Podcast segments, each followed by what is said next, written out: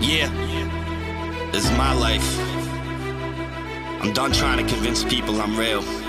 Sleep, never retreat. Welcome to the Road to the Trials podcast, where we take an insider's look into the training and racing of some of America's best runners as they prepare for the Olympic track trials this coming June.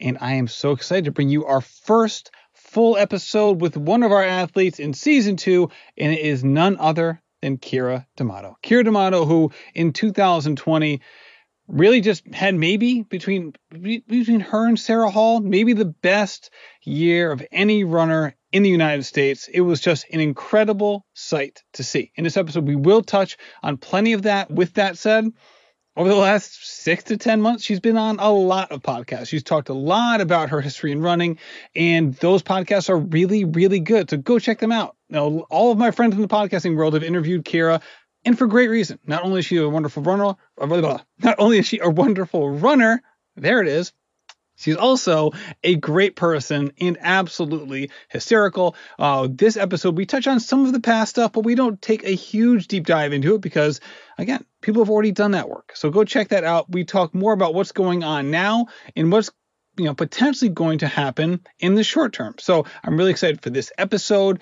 In addition to that, as you'll hear, we talk like an hour after she made the formal announcement that she is now a Nike athlete, no longer America's favorite amateur runner. She is now a pro, but that hasn't changed Keira. She is still all things Keira D'Amato, and for that, we can be eternally grateful. So let's get into it with Keira D'Amato.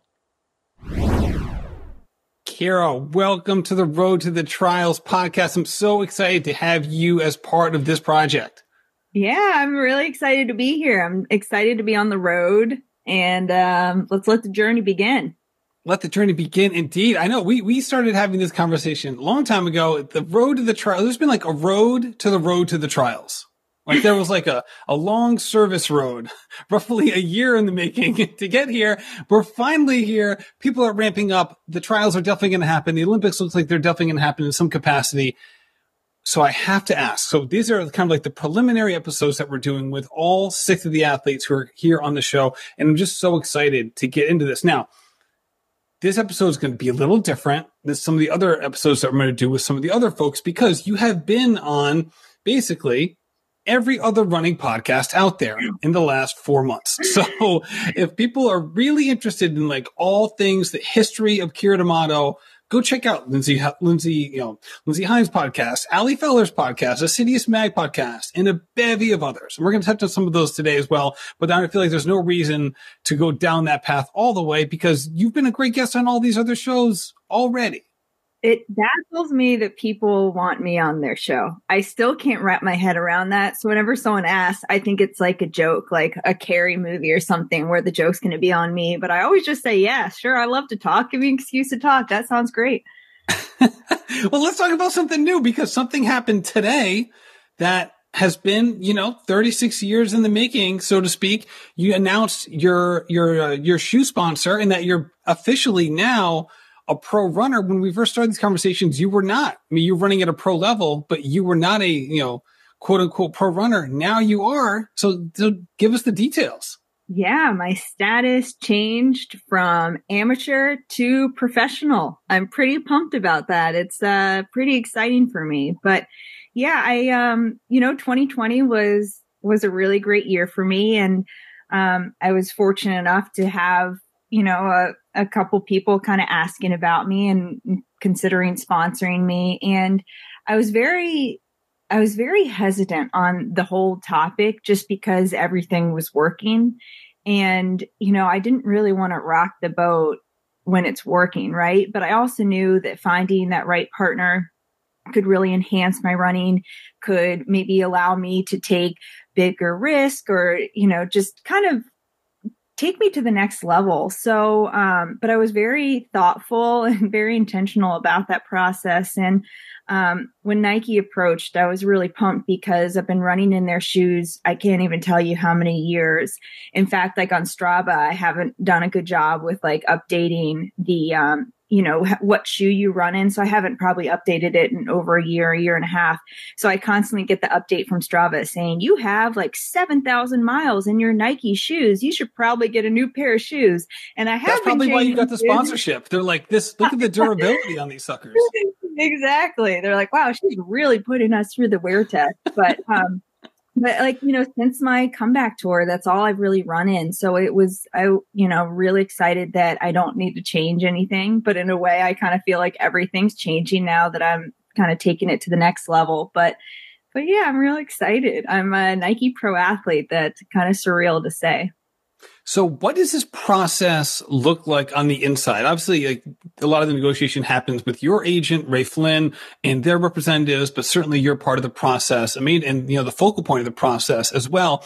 Just what does it look like in terms of like the overall, like that, how long it took, you know, kind of like beginning to end and, you know, you weighing, you know, which sponsors to work with. Obviously, it's not like they all showed up on the same day and then you choose the one you like best, right? Like you're in the, you're in the real estate game. It's not like, you go to like different mortgage companies, you compare the best offer. Like these people can come in the door at different times.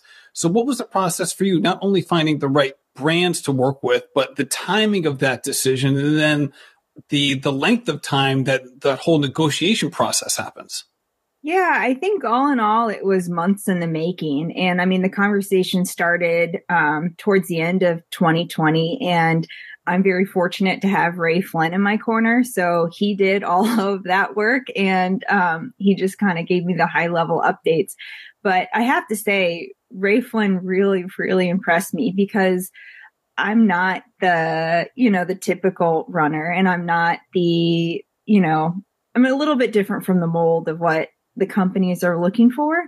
Um, and I, I think I'm looking for different things in a company too than someone right out of college. Um, so I feel like that allowed me a lot of freedom to really um, take my time and pick the right partner for me. And um, you know, and Ray was really supportive to to to the my um I don't know, my trepidation or just the, the, the way I processed everything. He just kind of let me take my time and, um, of, he followed my lead on all that. So I'm super, super appreciative for that. Um, but he, you know, he kind of just presented the options and he helped me kind of navigate the path. And it came to, I mean, the biggest thing at the end of the day was I've been running in Nike shoes for so long that I didn't really want to switch anything. So, um, when I finally figured that out, he, uh, you know, he worked with Nike and, and they came to, to an agreement there. So that was nice, but it, it was great. It was really a painless process for me because Ray did everything. So you mentioned before that you're not like, like the kind of like the clone, so to speak, of a lot of the other runners, maybe that you compete against or the other runners that Nike sponsors. How much of that do you think was to your benefit in this regard because obviously from a uh, athlete production standpoint, you're doing incredibly well. And we'll touch on some of this in a little, a little bit later. But you also have a different background. In a, in a previous podcast, I was talking to Steph Bruce. I called her the, the patron saint of mother runners everywhere. and like, and if that isn't true, if it's not her, then it might be you because you kind of take, you know, the, the same tack, not only in terms of your background, but also how you share, um, you know, your journey and what that journey looks like and how runners of all stripes, you know, kind of can see themselves in you, even if they don't run at the same pace. How much do you think that helped you ultimately in these sorts of negotiations or these sorts of deals?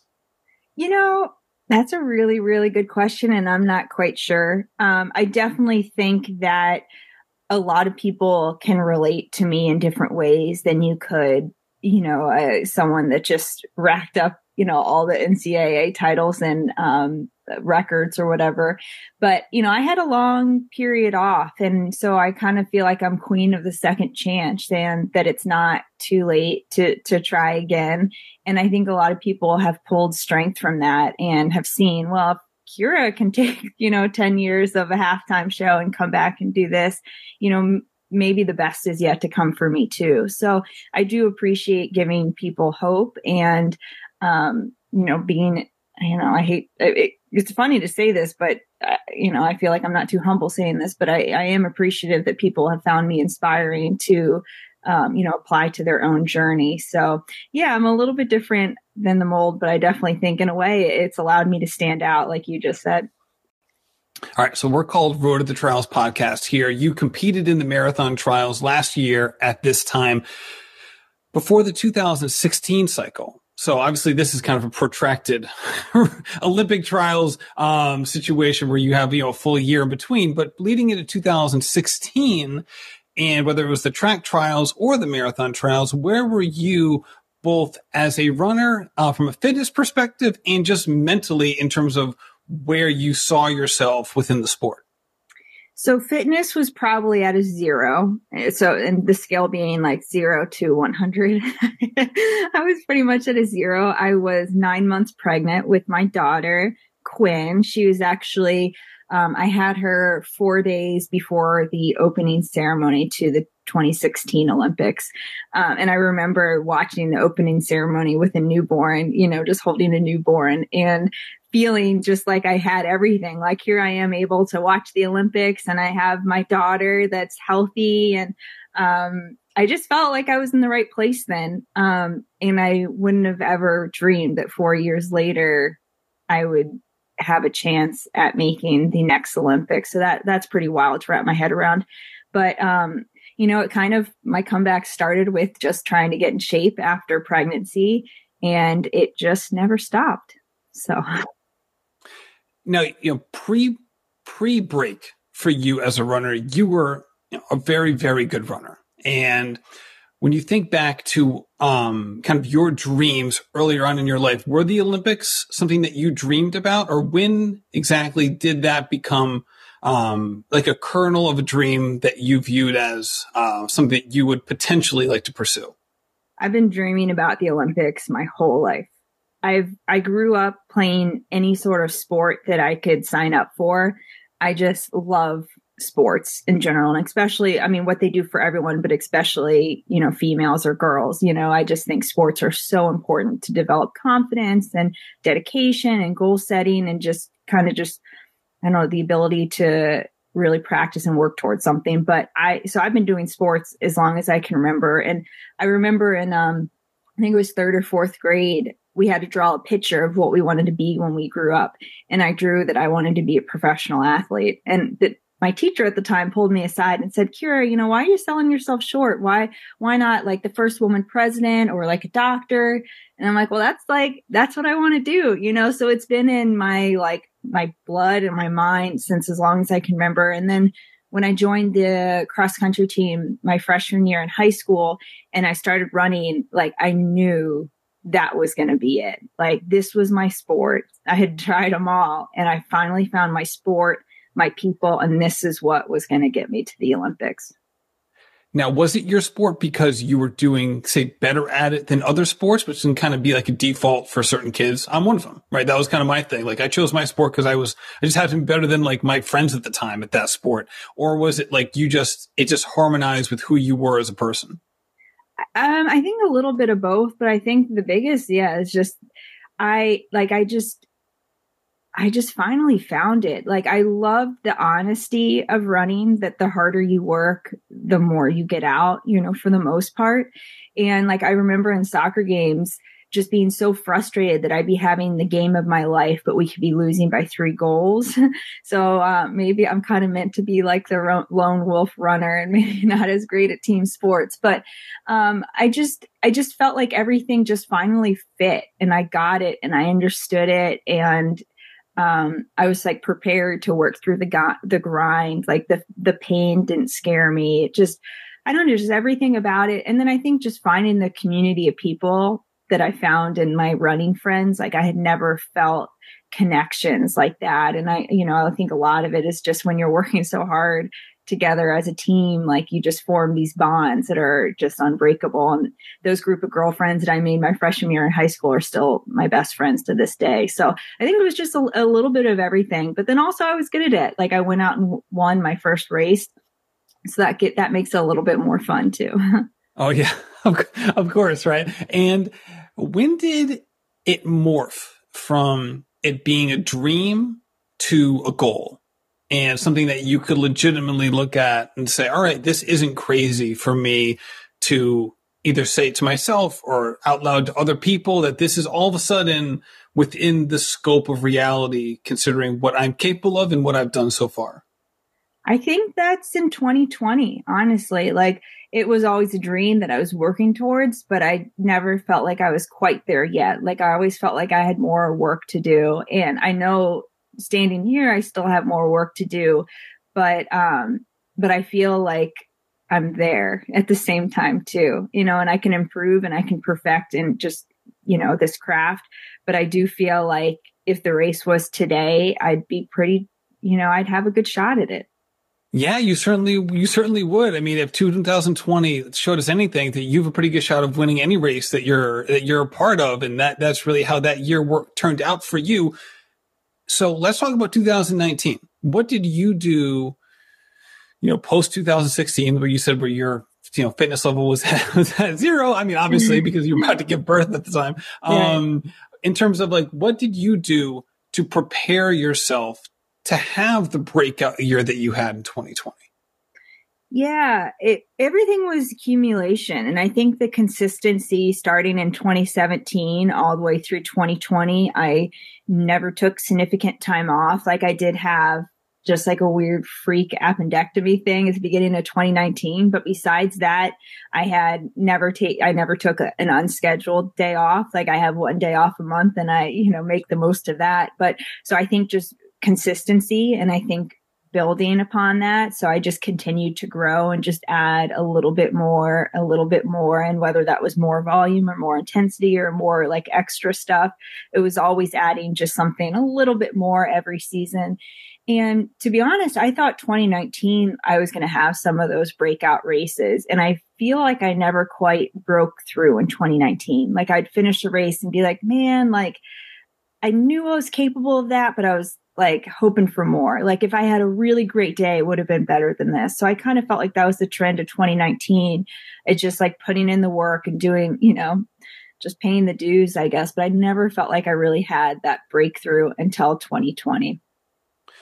So when you talk about that feeling of like, oh, it just what didn't quite happen in 2019, do you think that was reflection of that you just maybe you didn't race up to the level of your training or or was it simple simple, like was one of the situations where maybe you didn't compete the way you wanted to when faced with challenges? What do you think was the missing 2019 that able to was able to really be um or was able to come forward in, in uh, 2020 that's uh i think it was mostly mental. I think my body was there. I mean not as fit as i was in 2020 but i think my you know i should have probably raced faster than i did in 2019 but mentally I was working through a lot. You know, it's, it's hard to think like now, like what I had a hard time wrapping my head around first off is that I belong at this level. That was really hard to just like tell myself like I belong here.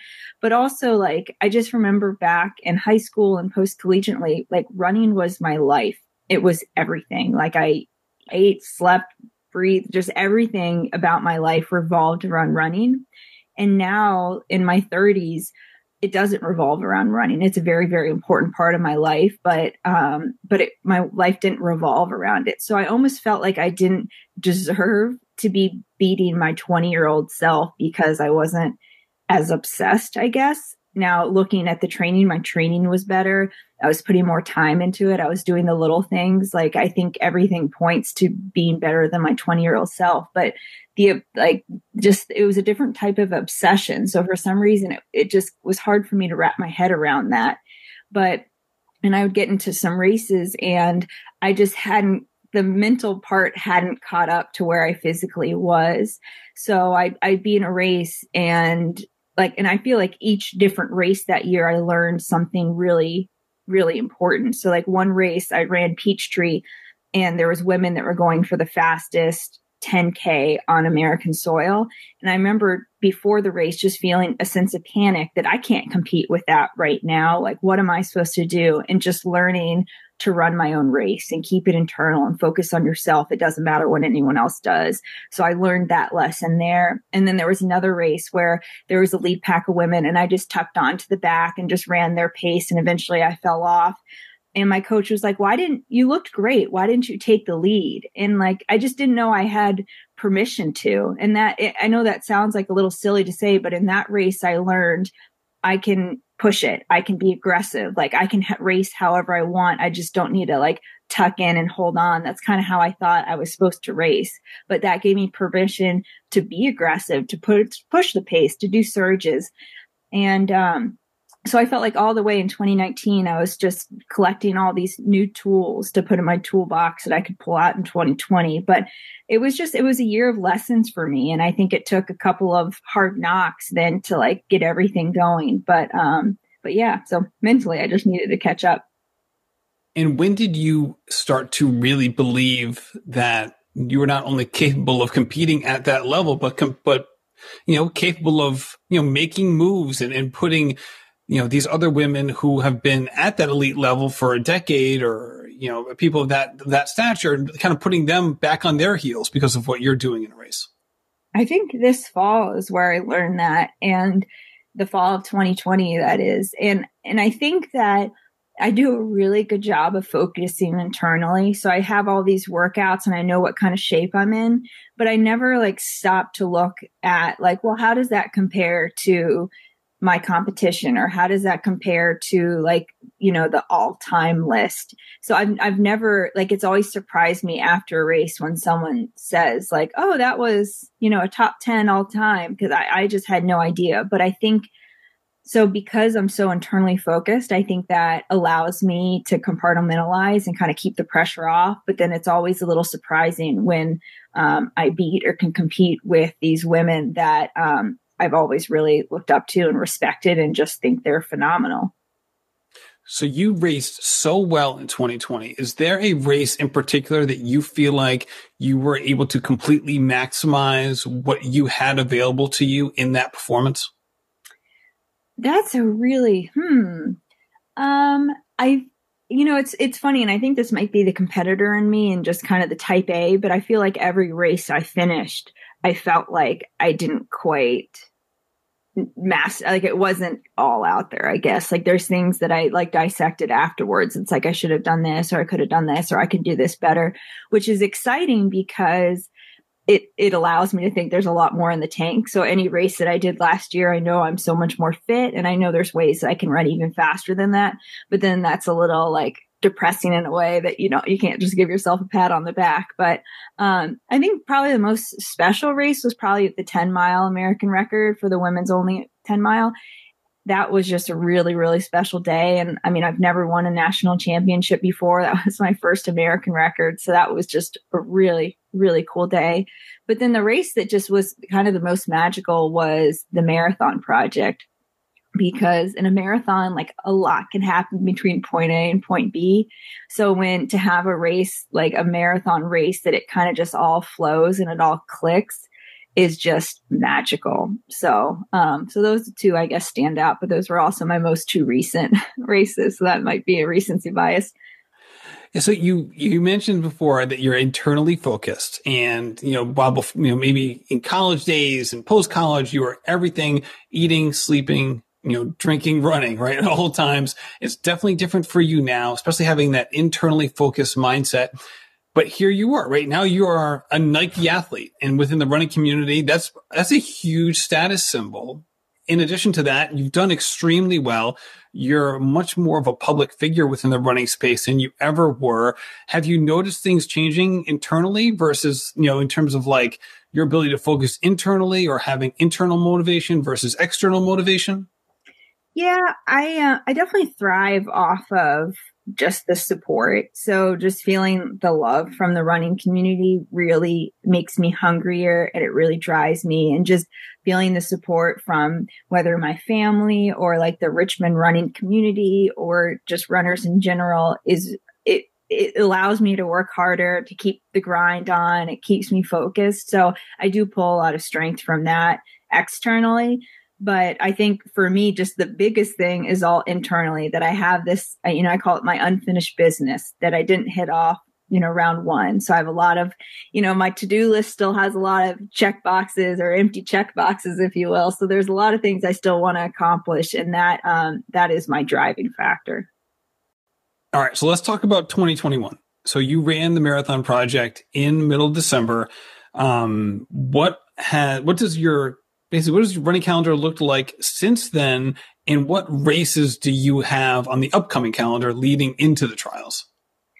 Yeah, so after the marathon, we take uh, I took one week completely off, and then one week of running, however much I felt like, which I think was kind of every other day that week. And then we start getting back into building just kind of a month of volume. So pretty much January was just a really fun, just love running month. And I ran however long I felt like every day. And I tried to get back into that schedule that, you know, we set when the season, but there was no like official workouts. I would sometimes do some sprints or pickups or fart fartleks and some of my run, but no really official workout. And then starting in February, um, I'm back into my first cycle of running. And so at the end of the month on, um, I think it's February 27th, that the last Saturday in February, I'm doing that Austin track meet and I'll be racing the 10K there to hit the um, Olympic standard for the 10K. All right. Anything after that, or is that really like? Is that the? I know this is such a crazy year because everything's so yeah. so in flux. Uh, do you have anything beyond that?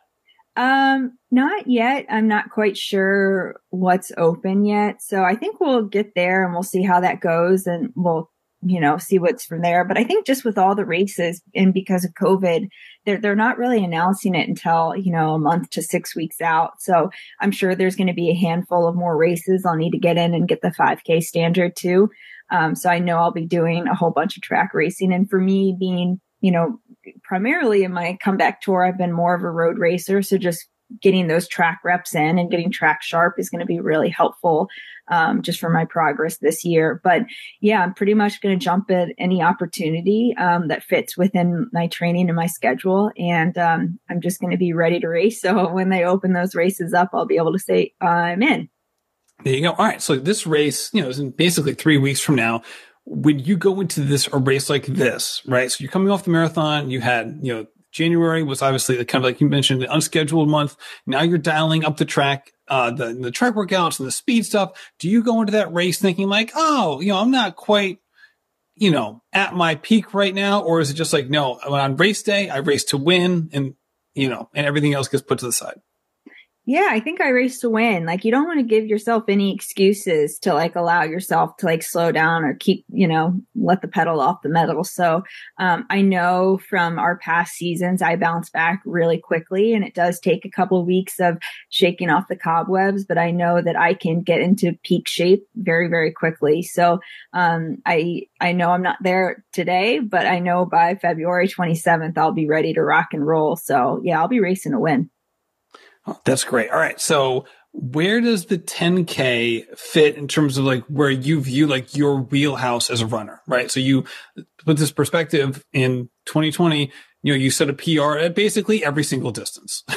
so, I mean, that's, I mean, that's, that is a remarkable feat. With that said, where does this 10K fit into the whole matrix of races that you do?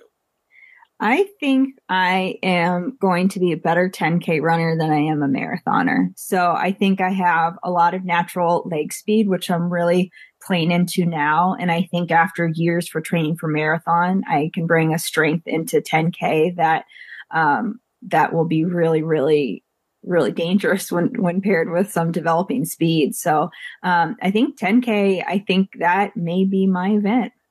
There we go. All right. So when you're doing your track stuff now, in conjunction with you know the what your coach is putting forward in terms of what you know he wants to see on your schedule, what are I mean, does it focus specifically on 10k development? Is that or is it much more holistic in terms of looking out at the rest of the year and preparing you for the trials uh, in a more you know month by month, month by month building building approach?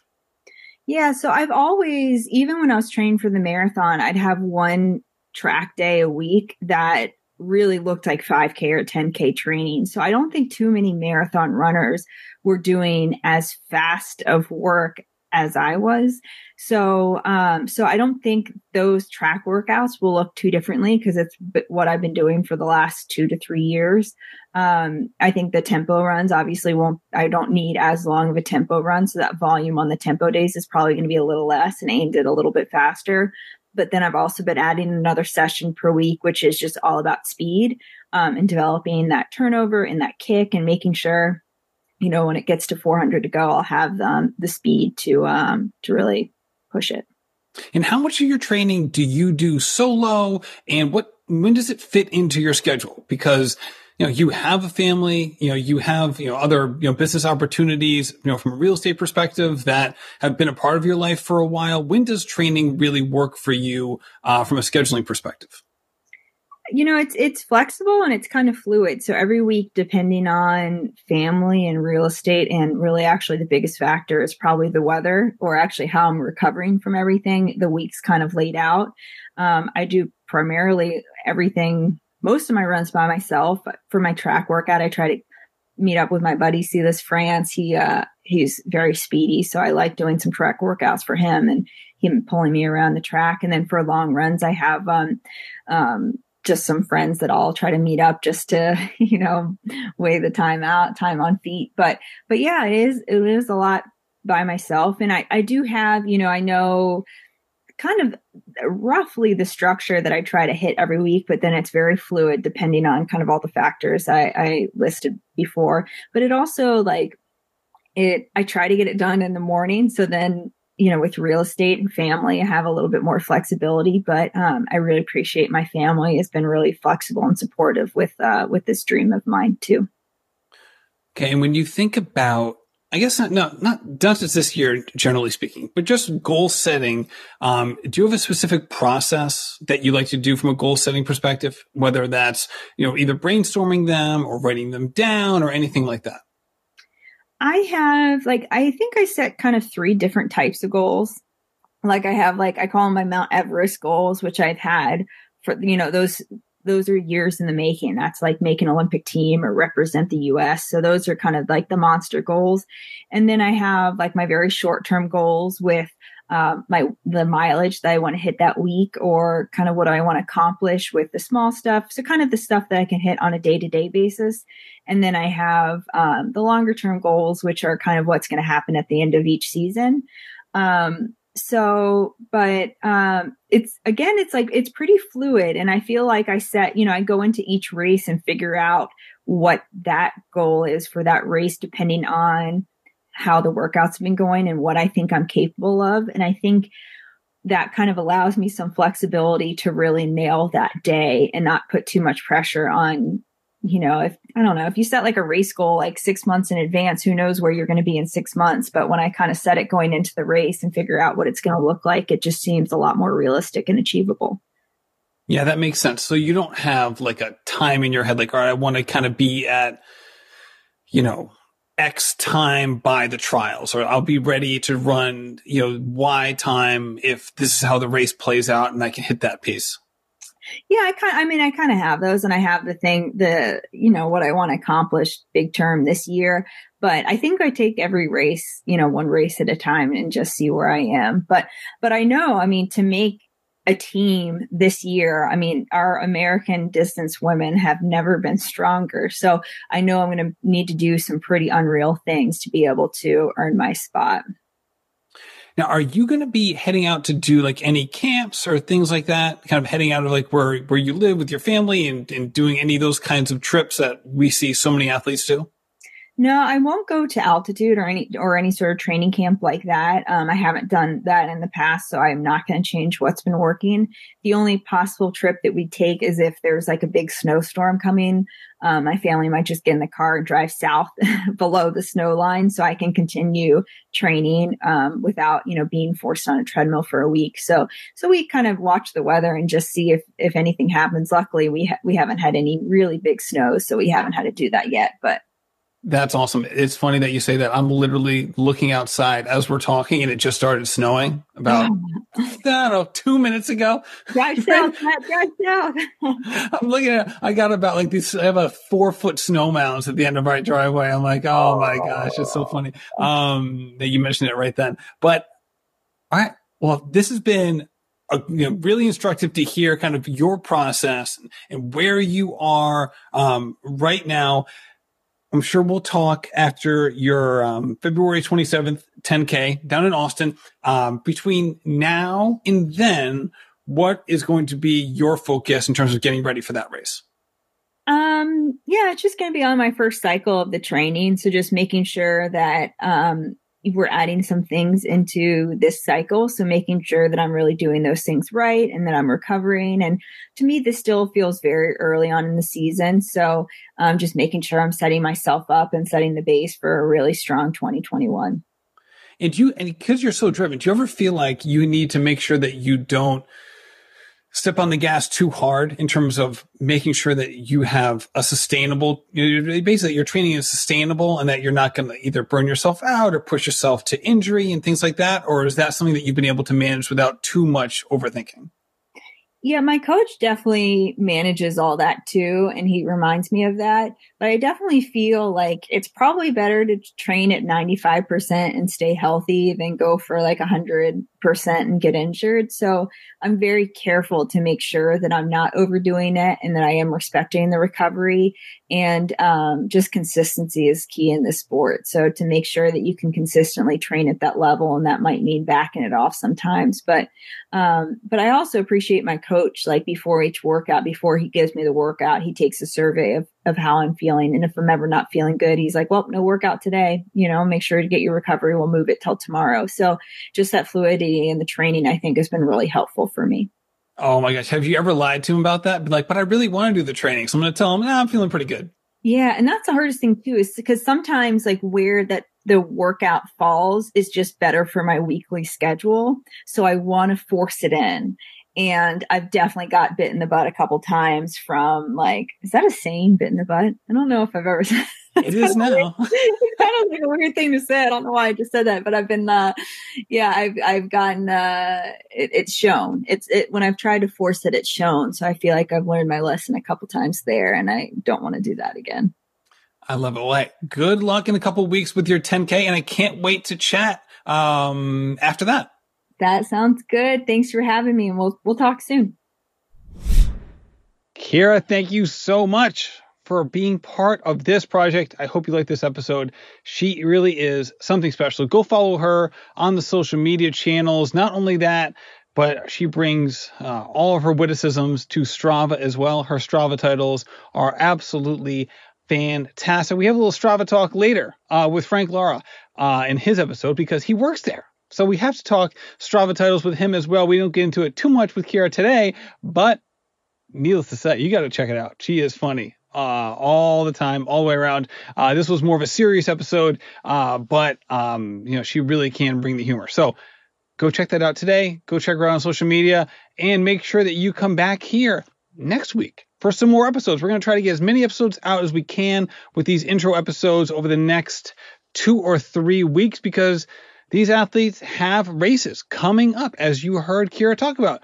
February 27th, we have actually three athletes running. So half the squad is running uh, in the race, um, you know, in, in the, the Trials of Miles race down in Austin in a couple weeks, which will be really exciting. So we need to get the intro episodes out of the way so that by the time that race happens, we can then dive into exactly what occurred for all of those athletes going down there. So Go check out those episodes if you haven't done so already. Go press subscribe and give a rate and review if you can, because that's how it gets this podcast out in front of more people. Thank you so much for listening and happy running.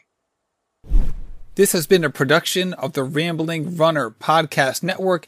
Thank you to my producer, David Margetti from In Post Media. Also, thank you to Metapee for the music and his song Evolution.